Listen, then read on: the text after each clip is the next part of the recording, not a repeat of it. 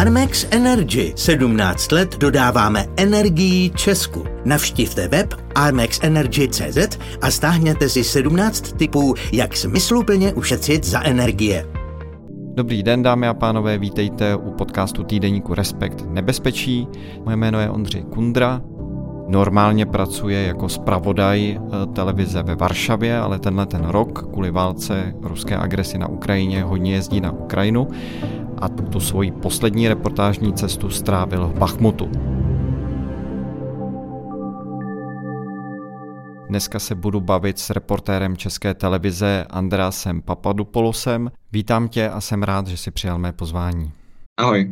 Jeden z důvodů, proč jsem si s tebou chtěl povídat, je ten, že jsi se vlastně nedávno vrátil ze své poslední cesty a hodně si byl v Bachmutu, což je město, které před válkou, troufám si říct, nebylo moc známé.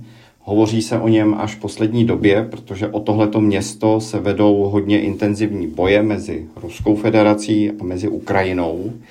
Bachmut není moc velké město, před válkou tam žilo asi 70 tisíc obyvatel. Ty jsi tam byl, jak to tam teď vypadá? Jak vypadá město, o které se už půl roku hodně intenzivně bojuje? No je to město ruin, město duchů, město bez naděje. Je to vlastně opravdu těžké popsat.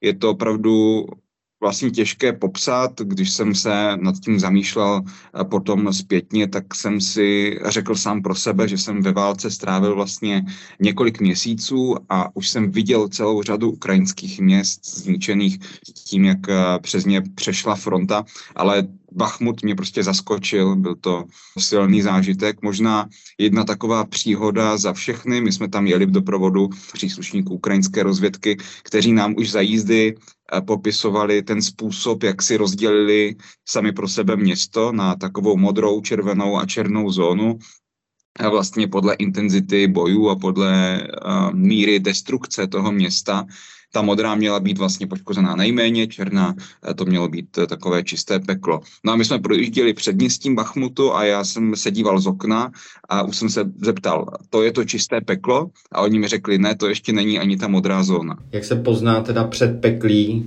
a čisté peklo? Jak to vypadá vlastně konkrétně? Jak vypadají ty domy, ulice, kde tam potkat lidi? Jaký je rozdíl mezi těmihle dvěmi částmi, které popisuješ? Ono se to třeba neliší moc od Limanu nebo, nebo Iziumu nebo opravdu do těch měst, kterými frontová linie prošla v tom, jak to vizuálně vypadá. Prostě domy jsou poničené, evidentně na ně dopadaly dělostřelecké granáty, minometné granáty, rakety.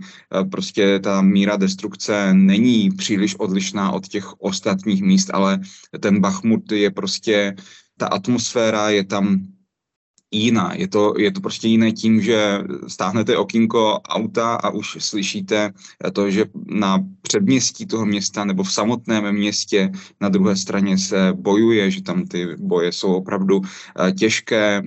Vidíte to, těž, opravdu těžko eh, popsat eh, pro člověka, který tam nebyl, tu hustou atmosféru, která je tam prostě eh, ve vzduchu nějakým způsobem prostě visí. Možná je to dáno i tím, že jako novinář na Ukrajině jste často tázán na Bachmut, je to prostě věc, o které se hovoří, je to stav toho města, který je často přirovnávám k Iprám, eh, Verdénu, eh, prostě bojištím první světové války, takže je to i tato věc, se kterou když tam reportér potom jede se podívat, tak počítá prostě už s tím nejhorším, co vlastně lze na současných bojištích celého světa vidět. Žijí tam ještě nějací civilisté, nějací lidé, zbyli tam? Samozřejmě ano, žijí tam, podle vojáků jich tam zůstává asi desetina z toho předválečného stavu, to je 5-6 tisíc lidí, CCA, samozřejmě Bachmut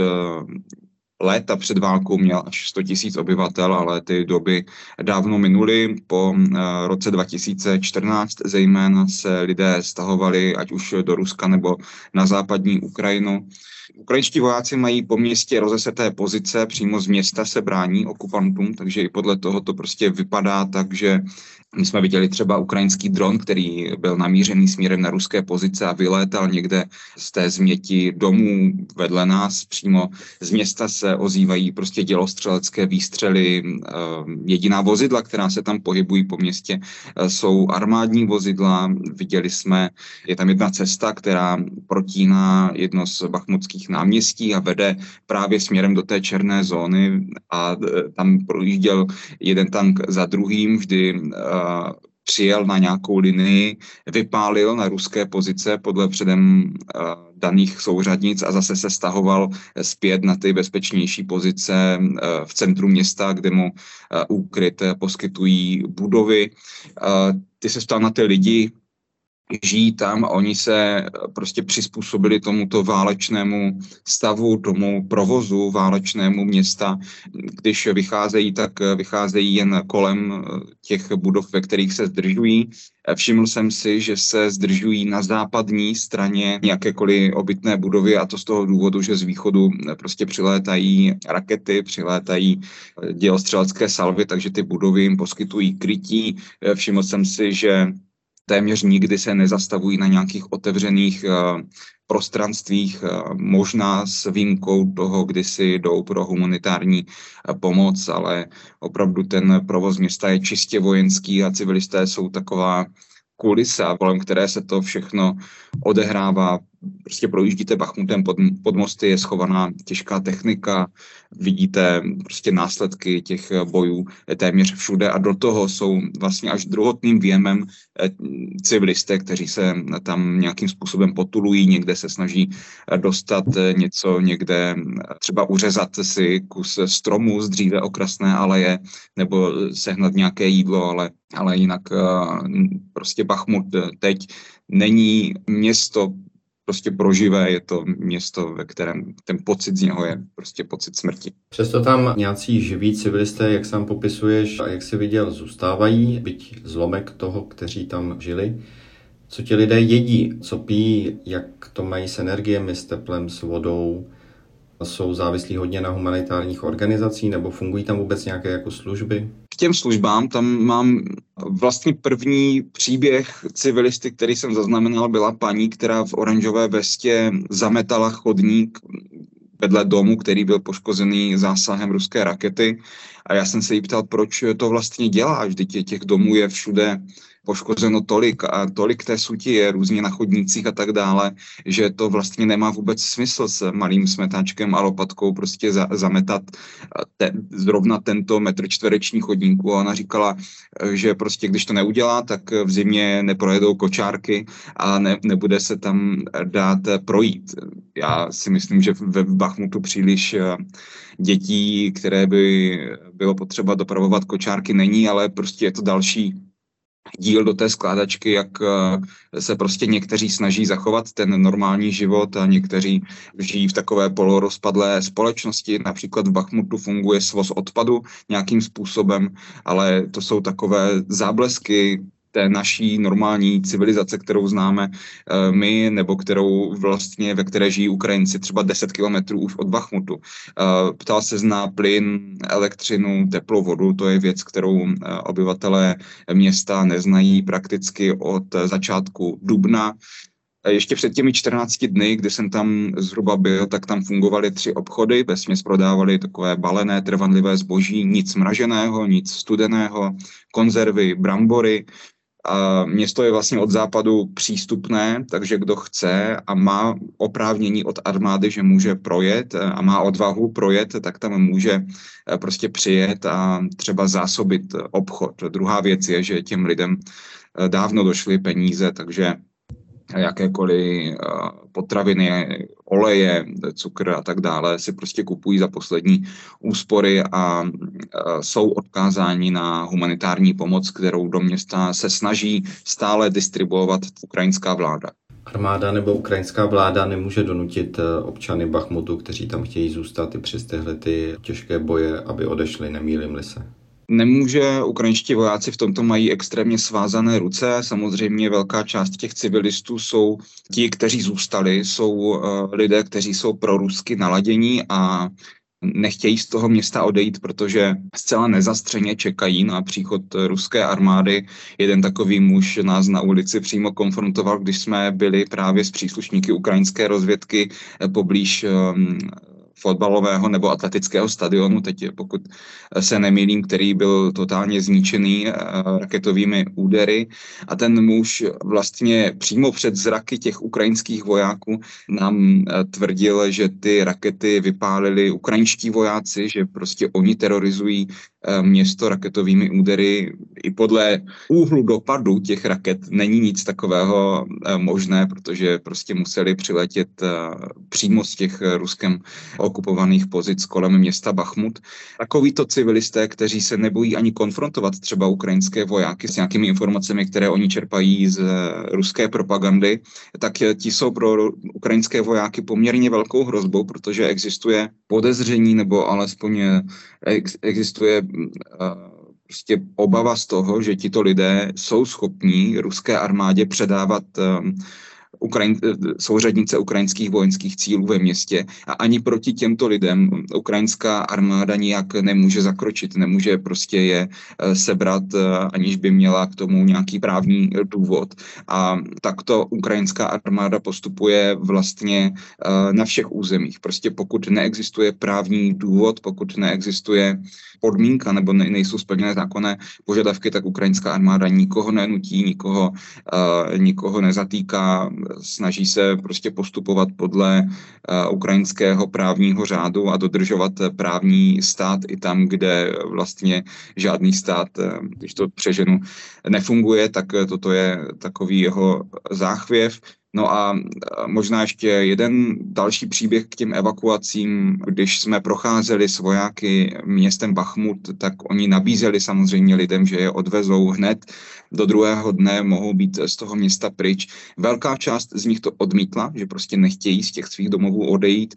Další část z nich řekla, že prostě nemají kam jít a že i když je odvezou, nevím, do Dnipra, do Kijeva, tak co by tam vlastně dělali, že tady mají svůj majetek a ten si musí eh, pohlídat. No a třetí část eh, z nich jsou prostě jednotlivci, kteří už to nevydrží a kteří svolí k té evakuaci.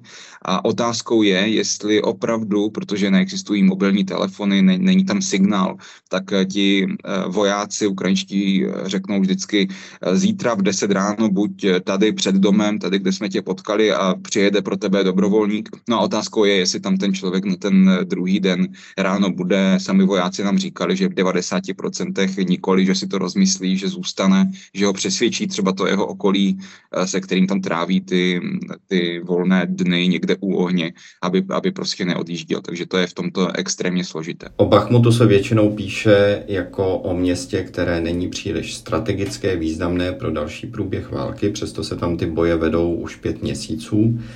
Proč se vlastně vedou? Proč Ukrajinci s Rusy a Rusové s Ukrajinci tak moc bojují o Bachmut? Ono, Bakhmut asi byl strategickým městem ještě v době, kdy ruské okupační síly byly v Charkovské oblasti, kdy to vypadalo, že po těch vítězstvích u Severodoněcku, Rubižné mohou pokračovat dále na to klíčové souměstí Kramatorsk a Sloviansk, tak v té době byl Bachmut asi strategickým cílem téměř určitě, protože jim prochází poměrně široká asfaltová silnice, která by umožnila ruským silám další uh, zajištěný postup právě směrem na Kramatorsk a Sloviansk, ale s tím, jak ukrajinská armáda postoupila na sever od Kramatorsku, jak vyčistila od Rusů Charkovskou oblast, tak opravdu Bachmut i při pohledu na mapu nedává smysl, proč ho ruští útočníci přeměnili prostě na zónu smrti, na, na opravdu nejhorší úsek frontové linie, tak jak to popisují téměř všichni, kdo tam i v těch zákopech byli nebo eh, v samotném městě. Podle analytiků kteří tuto válku sledují už eh, od jejího začátku a ještě dávno předtím, to je ten respektovaný Institut pro studium války, tak eh, podle nich je Bachmut teď už spíše symbolickým cílem a otázkou prestiže pro ruskou armádu. Já bych tomu vlastně dal i za pravdu. Prostě jednoduchým pohledem na mapu se nezdá být Bachmut tak klíčovým v této chvíli. A pro Rusko, které utrpělo porážky, a to se bavíme o Sumách, Černihivu, Kijevě, Chersonu teď nově, tak ztratit vůbec možnost dobít město Bachmut, o kterém ruská propaganda neustále hovoří už je prakticky od března, nejprve jako o směru postupu ruského dále už o ruské eh, bitvě. Teď nedávno dokonce ruská státní televize ukázala rozhovor s ruským vojákem, který měl být přímo údajně v Bachmutu. Samozřejmě eh, je to málo pravděpodobné, ale je to prostě věc, na kterou se ten ruský režim nějakým způsobem upnul a přiznat tam porážku, odejít třeba od Bachmutu, tak to je další reputační rána pro eh, ruskou armádu, ruský kremelský režim, takže asi proto se prostě teď ten Bachmut stává strategickým ne co se týká nějakého operačního nebo taktického postupu, ale co se týká prostě té informační války a války um, reputační. A kdo bojuje vlastně v Bachmutu na té ruské straně? Bojuje tam nějaká, řekněme, pravidelná ruská armáda, ti muži, kteří byli mobilizováni? Nebo jak se také často mluví, eh, příslušníci eh, takzvané Wagnerovy armády, což je takový soubor mužů, kteří byli vlastně najati dobrovolně žoldáci za peníze, různě z vězení. Někteří byli vycvičeni člověkem, který má blízko k Vladimíru Putinovi bývá karikován jako jeho eh, kuchař nebo člověk, který měl na starosti catering v Kremlu. On se pak eh, vypracoval ve poměrně jako solidního zabijáka, pan Prigožin, tak eh, jsou tam tihleti lidé a jestli ano, tak není ta prestiž, o které mluvíš, prestiž i pro něj, protože prostě tam chce ukázat nějakou výhru, když zároveň se svými muži kritizuje postup vedení války ze strany ruského ministerstva obrany. Chci se vlastně zeptat, jestli Prigožin tam nechce postoupit, aby pak mohl říkat, podívejte se, takhle se ta válka má vést. A kdyby se mu to podařilo, tak by třeba posílil uvnitř toho mocenského aparátu Ruské federace. Asi to tak bude. No. Když se podíváme na to, kdo na ruské straně bojuje obecně, tak už eh, na startu války to byla právě Wagnerova skupina vedená Prigožinem, takovým warlordem. No a také eh, Ramzan Kadyrov je druhý takový warlord, který se snaží vlastně reputačně se na té válce můžeme vlastně říct i obohatit protože prostě pro tyto dva lidi je reputace tím klíčovým bohatstvím v hierarchii ruského režimu. Jsou to právě tito dva lidé, kteří otevřeně kritizovali některé rozhodnutí ruské armády nebo i to, jakým způsobem ruská armáda nepostupovala na severovýchodě Ukrajiny nebo na jihovýchodě země. A pokud se ptáš na zapojení Wagnerovců do boju o Bachmut, tak tam oni tvoří tu klíčovou sílu, alespoň podle ukrajinské rozvědky, tvoří tu hlavní skupinu, která podniká průzkum bojem a která se snaží prostě po zemi dobít um, pozice ukrajinských obránců. Na jejich straně bojují hlavně jednotky Národní gardy, což jsou jednotky, které které jsou vycvičené podle standardů NATO už od roku 2015. Jsou to jednotky, které patří mezi elitní na ukrajinské straně, no a právě eh, Wagnerova skupina a Wagnerovci, kteří bojují kolem Bachmutu, patří mezi elitní jednotky na straně ruské, takže a jsou poměrně dobře vyzbrojení, mají moderní technologie k dispozici. Není, není to prostě eh, ta, na kterou předkládá ukrajinská propaganda, která třeba bránila Charkovskou oblast. Ne, toto jsou elitní oddíly, proto ty boje eh, vypadají tak, jak vypadají.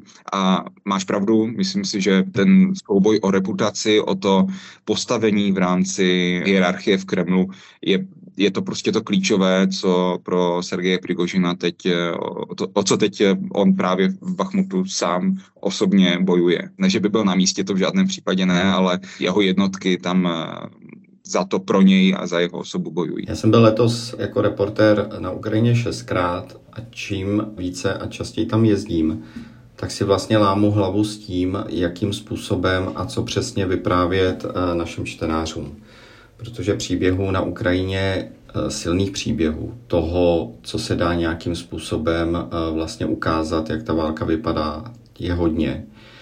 A je otázka vždycky, pro co se jakoby rozhodnout a jak dál válku v době, kdy třeba už o ní tolik lidí nemá zájem, tak jak ji popisovat.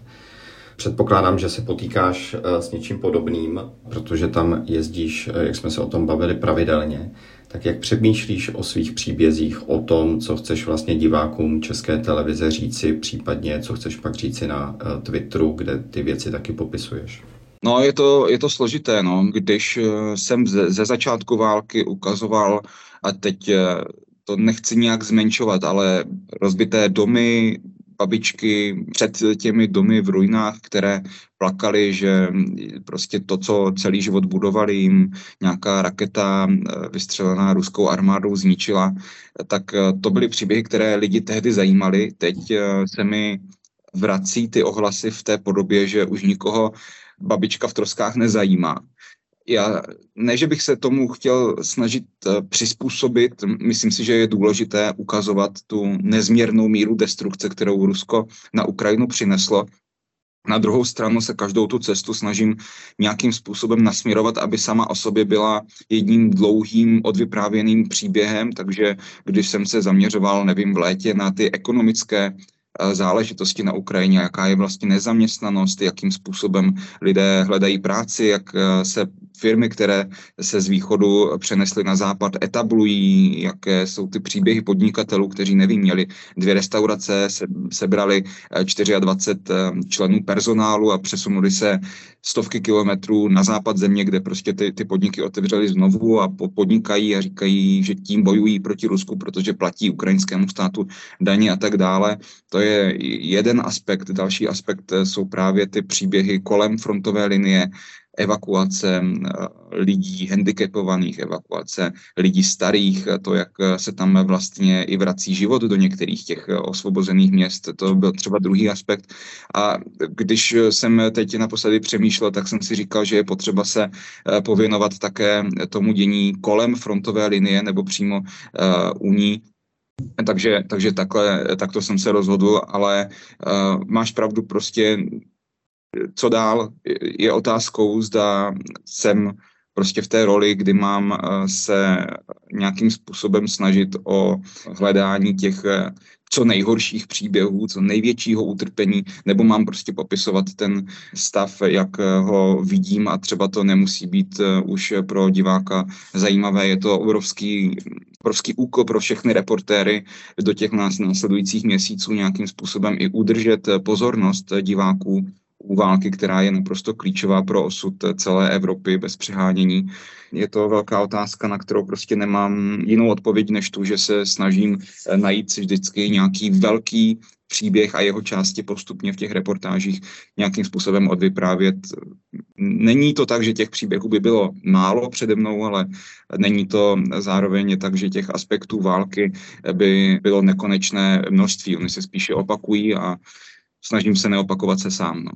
Ty jsi zpravodajem České televize ve Varšavě, v Polsku, což je z pohledu války eh, mimořádně zajímavá země. Ona byla samozřejmě i před válkou, ale díky té válce ještě víc, protože Polsko patří společně, řekl bych, ze střední Evropou, po Baltím, Finskem třeba některými eh, dalšími státy mezi ty, kteří se výrazně zapojují do pomoci na straně Ukrajiny Řekl bych, že se může ukazovat už teď, že se může posouvat jistý politický vliv Evropské unii právě více eh, do středu, eh, do Pobaltí a do střední Evropy právě díky té pomoci a výraznému angažmá. Takže jinými slovy si myslím, že ta válka nějakým způsobem mění nebo může měnit postavení Polska v Evropské unii. Jak to vidíš ty? Mění nějak válka Polsko a jak dál bude ho případně měnit v těch dalších měsících v tom příštím roce? Válka nejvíce změnila polsko-ukrajinské vztahy. No, vemte si, že premiér Polska Moravěcky ještě před pár lety řekl, že existují tři nejhorší váleční zločinci historie. To je Hitler, Himmler a Bogdan Chmelnický tedy ukrajinský národní hrdina někdy ze 17. století, který vedl povstání proti Žečpospolité a de facto vlastně byl u konce té zlaté éry polského impéria. Vemte si, že 20. století eh, to je století, během kterého zemřeli desetitisíce Poláků a Ukrajinců během vzájemného etnického běsnění, že Polsko a Ukrajina spolu vedli ozbrojené konflikty, že i Poláci vlastně vůči Ukrajině eh, nedávno ještě cítili nějaké imperiální ambice. A toto všechno po začátku války padlo. Možná se to ukázalo malicherné ve stínu té velké hrozby, která přichází z pohledu Polska i Ukrajiny z Moskvy. Myslím, že to potvrdilo i to přísloví, že nepřítel mého nepřítele je můj přítel. Namísto těch historických rozporů se teď v současném Polsku vlastně zdůrazňuje spíš ta sounáležitost, společná polsko-ukrajinská historie. Zpívají se voliňské písně nebo písně, které vlastně ani nemají v Polsku nebo na Ukrajině. Lidé neví, některé sloky se prostě zpívají ukrajinsky, některé polsky. Jsou to i ten obraz v té polské kultuře eh, Ukrajiny se prostě mění i vnímání samotných Ukrajinců. Takže to je možná největší změna, kterou jsem v Polsku zaznamenal. Když se ptáš na ten vztah Varšavy Evropské unie, tak ten odpor vůči Rusku, vůči Moskvě, který Varšava eh, razila několik let zpět a je to vlastně politika současné konzervativní vlády zapříčiněná osobními animozitami i prostě tím, z, z čeho byla ukuta eh, právo a spravedlnost, tak uh, myslím si, že teď v Varšavě to uh, hodně pomůže. Ono se zdálo před válkou, že se Polsko stahuje nebo vzdaluje z té orbity Evropské unie, ale Varšava teď konečně, alespoň podle toho, co vidím, našla způsob, jak boxovat tu vyšší diplomatickou ligu. A o to vždycky Varšavě šlo, nebo alespoň v posledních letech. Polsko využilo toho, že je státem, který prostě před tím, co se stalo na Ukrajině, dlouhodobě varoval a teď eh, můžeme vzpomenout proslovy prezidenta Kačinského v Gruzii v roce 2008 a můžeme vzpomenout také projevy jeho bratra Jaroslava v těch následujících obdobích. A pokud bych se měl vsadit, tak Polsko teď i s ohledem na to, že buduje jednu z nejsilnějších armád Evropy, nejsilnějších armád NATO, bude usilovat o to, aby Itálie, Německo, Francie přivzali Polsko do toho vůdcovského tandemu, který v Evropské unii hraje klíčovou roli. A vlastně tím se Polsko usadí blíže tomu evropskému nebo unijnímu středu také společ, vlastně polská společnost našla nějaký společný jmenovatel. Polská společnost je rozdělená eh, vnitřní politikou, ale ten odpor proti Rusku a starost o ukrajinské uprchlíky, alespoň na nějakou dobu prostě ty dvě znes, znesvářené strany sjednotila a možná podobně to bylo i v Česku, ale tady v Polsku myslím, že ta nálada i s tím, jak se postupně obrací proti Ukrajincům, tak nebude postupovat dále. Myslím, že to vítání pomoci Ukrajincům nikdy proti němu nebude více než 10-15% polské společnosti. Tady na tom prostě panuje široký konsenzus a ani politické strany prostě nejsou proti pomoci Ukrajině a považují ji za klíčovou k přežití Polska a ten postoj politických stran, myslím, věrně odráží postoj celé polské společnosti. Andrasi, já ti děkuji za tvoje odpovědi a za tvoji práci. Posluchače tohoto podcastu bych chtěl upozornit, že vedle toho, že tvé reportáže můžou sledovat eh, dál v české televizi a nepochybně jich hodně bude i z Ukrajiny ten příští rok, tak tě můžou sledovat i na Twitteru, kde píšeš eh, poměrně dlouhá a určitě zajímavá vlákna o tom, co se na Ukrajině a co se na bojišti děje. Tak díky, ať se dál daří. Děkuji, měj se hezky, ahoj. Podcast Nebezpečí tady bude zase za měsíc.